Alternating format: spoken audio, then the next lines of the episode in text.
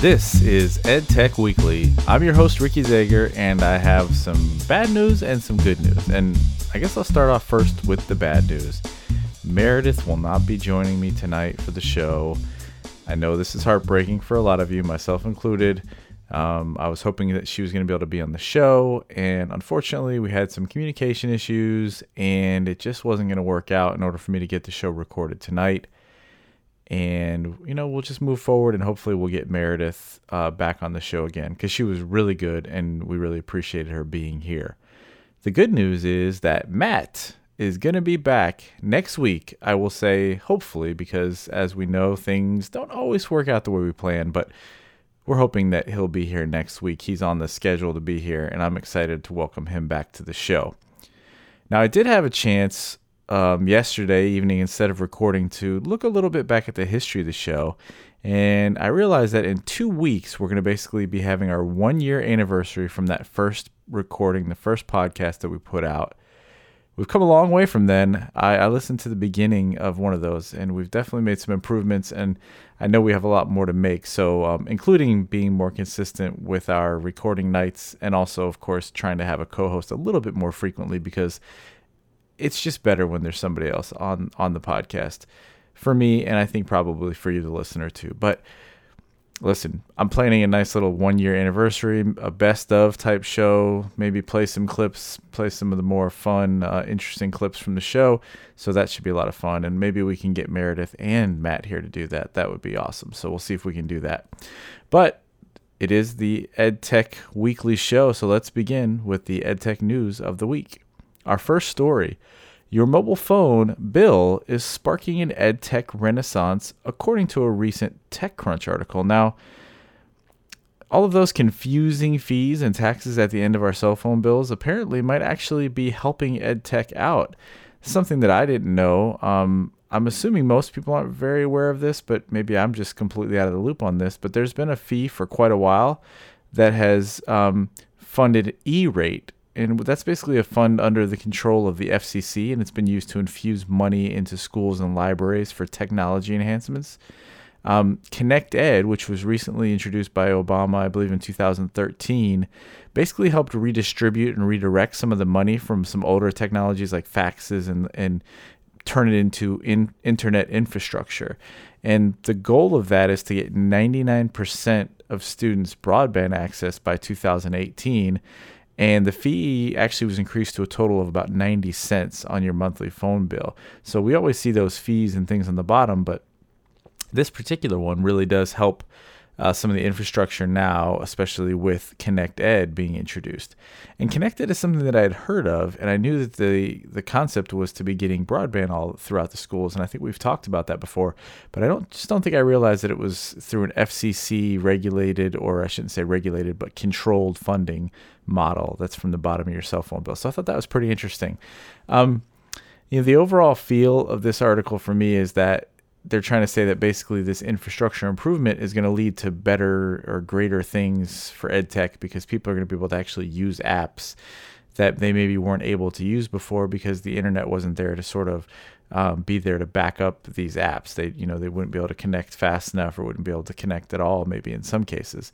So the cool thing about um, Meredith planning to be on the show is that we did get some of her feedback in the show notes. So I'll share a little bit of it with you. And I thought she had an interesting perspective on this because she came from it like the reason that this stuff is happening um, may have been because of these the mandating of these tests. Um, you know the standardized tests that we've been doing and getting so many trying to get so many students on there has caused a lot of strain on the system for the internet usage and i'm wondering if this is the thinking and the reasoning why people were so sort of you know pushing out to have this infrastructure improved. And unfortunately i think that probably is a big part of it. So if we're just getting the infrastructure set up so that it can handle this testing does that mean that it is then not going to be ready for things besides testing? I, my concern is with that. And again this started in 2013 and we know how fast uh, the infrastructure for this inter- for internet and for networking is changing. Are we going to once we have 99% of students being able to get to this broadband type access, is that going to be then obsolete in terms of are, is the megabytes per second going to be good enough for what we need it to be? So obviously, it's not an ending issue. It's not like, oh, this is definitely going to be awesome from here on out.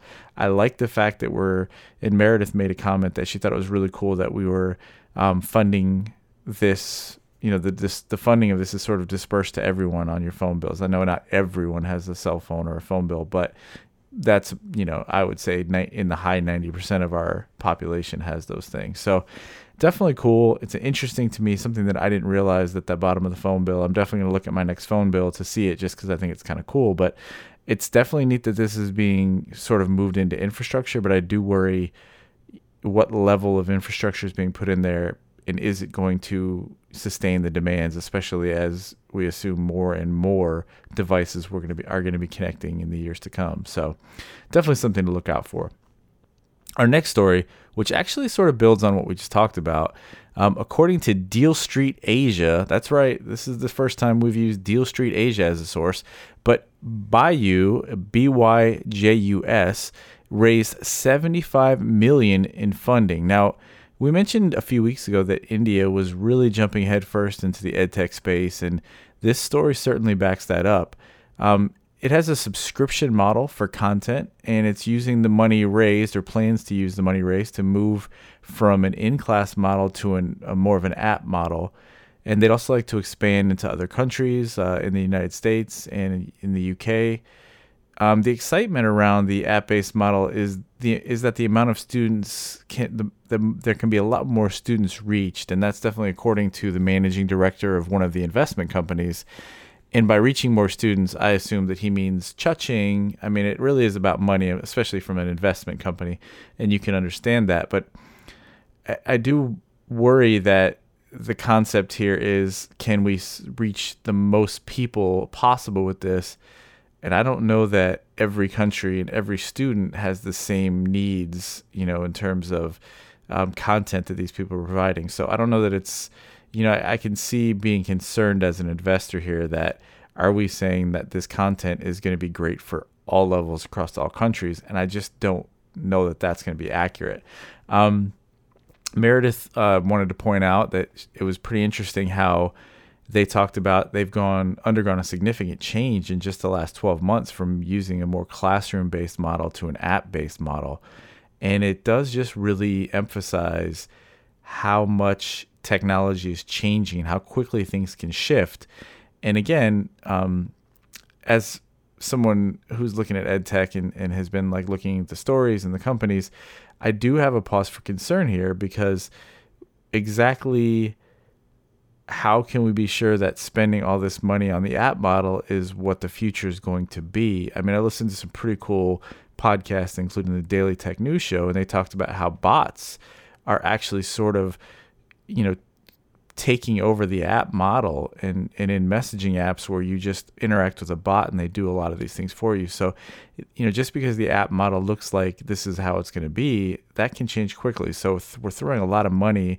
And again, this is investors, so I'm not quite as concerned personally with that part of it, but just how much are we going to throw into things that are changing? And when I take that to a school perspective or a district perspective, you know, we're putting a lot of money into ed tech and a lot of the stuff is unproven. And how are we, how do we know that these models are going to be sustainable for a long period of time as quickly as this thing is shifting? So it's just something to look out for. Um, you know, if I was deciding to look into content for my students or for a school or a district, I would definitely be focusing on non subscription models. There's a lot of free, great content out there, including like Khan Academy um, and some others as well. And I just think that, that that's sort of where we need to stay in terms of supporting learning in education right now is is spending as little money as possible for this content. And I know sometimes if the content's worth it, that's awesome. But just spending it because this is supposed to be great content, again, those models shift very quickly and I think you know there's a lot of great free stuff out there and we should be definitely accessing that and using that first when possible. All right, so let's get to our final story. And this Ed Week reports that social emotional learning is ripe is a ripe market for ed tech. And the market for the social emotional learning platforms or SEL platforms is currently underdeveloped, according to a new report from the World Economic Forum and the Boston Consulting Group. According to the article, some research has shown that students are more successful and happier when they are instructed um, directly in social emotional learning. So they tend to have happier lives and, and sort of understand how these things work after school or even during school better if they have this type of teaching. And they do mention how new technologies like virtual reality could help students foster greater self awareness and possibly spur creativity. And, you know, I, I have a lot of concerns about this in general, and it sort of relates to ed tech in general as well for me. Um, and I, I feel like I'm a little bit of a curmudgeon on this show. I feel like I'm kind of been negative on a, a few of these stories. And I, I will just share with you Meredith's opinion first with this because as a school counselor, she said she really loves the idea of promoting social emotional learning. And it's a really important part of curriculum, and it should be something that's stressed um, because there is a lot of benefits that can be put through here. But for me, what what I don't know. I'm I feel like I'm just gonna get a little bit surly here, but I, I don't understand why apps and ed tech are going to help social emotional learning. Because if we know that it's important, why is it not being addressed without apps or without programs and without virtual reality? Like I this is where I struggle. Like the concepts that we want to have our students learn, if that's not ingrained, just you know people creating technology that does that is not going to make that happen. Um, again, this takes me back to ed tech being like this magic bullet that's going to fix everything, and it's just really insane on some levels for me that that's how we view educational technology. Um, we have done very little to prove that educational technology itself is something that is improving education statistically. There's just no data out there that really says that. We've stayed at the same level or gotten worse in some cases for graduation rates and for test standardized test scores and all those types of things that we measure by just the technology itself isn't changing it. So there's a lot more that has to happen. And you know, when it comes to virtual reality, they mentioned that this is going to impact education and, and from a new perspective and it's going to help out. But this is such a new technology that literally, as we speak, people are just now getting like the Oculus Rift, which just came out. Um, the pre order people are just now getting it. So, you know, I know there's been some types of virtual reality, but it's so untested and untapped at this point that just you know, to me, it's a little irresponsible in this article to say that this is suddenly going to be what's going to help social emotional learning.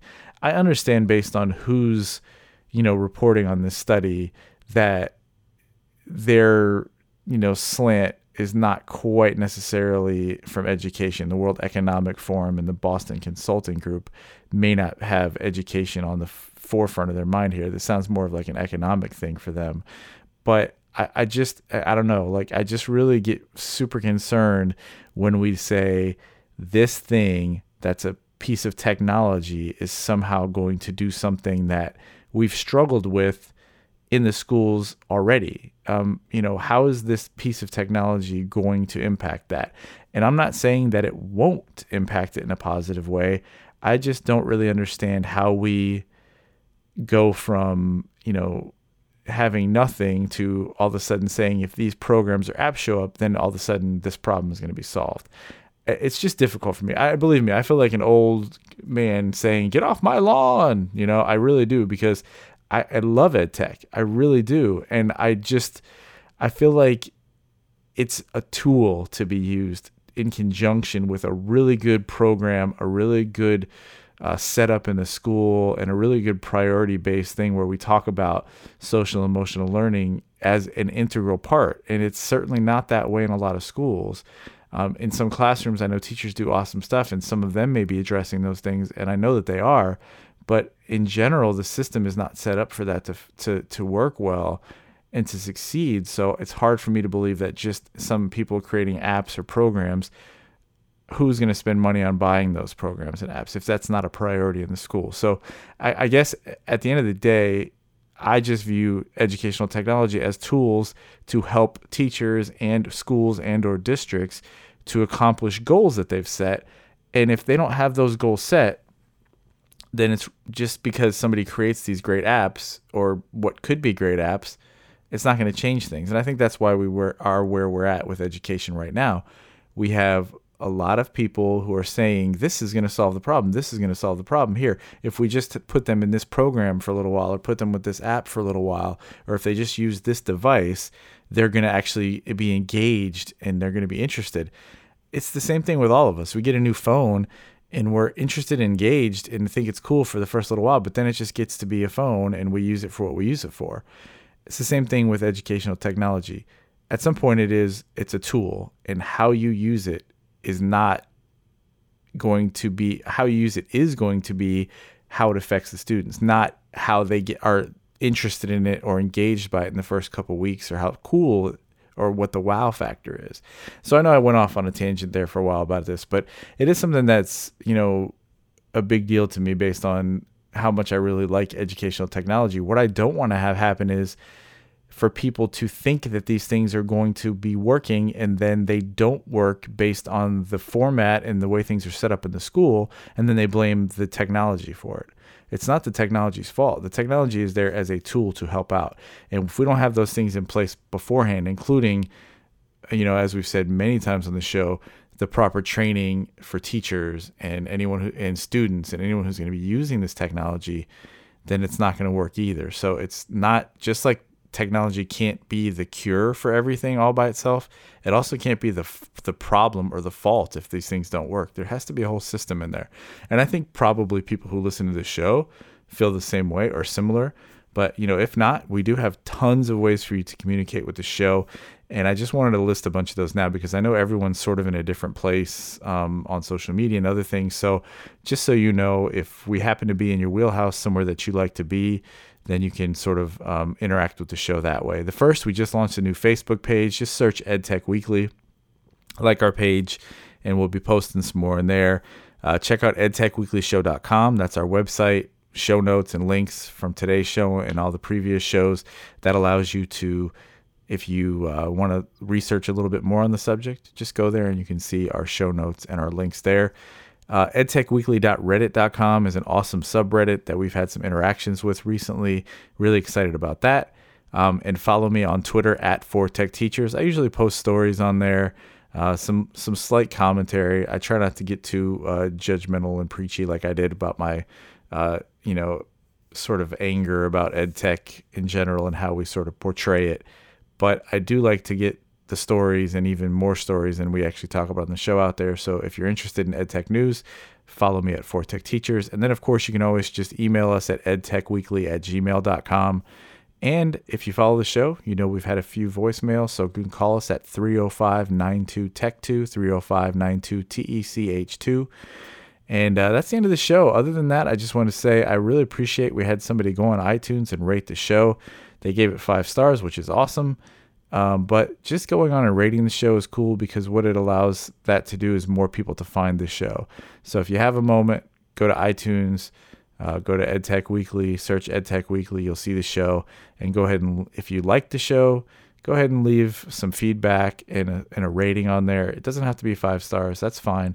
If you like it, just you know give it the appropriate amount of stars. Obviously, you know the more stars the better as far as I'm concerned because I just want people who want to listen to this stuff be able to find us. And that's what it'll help do.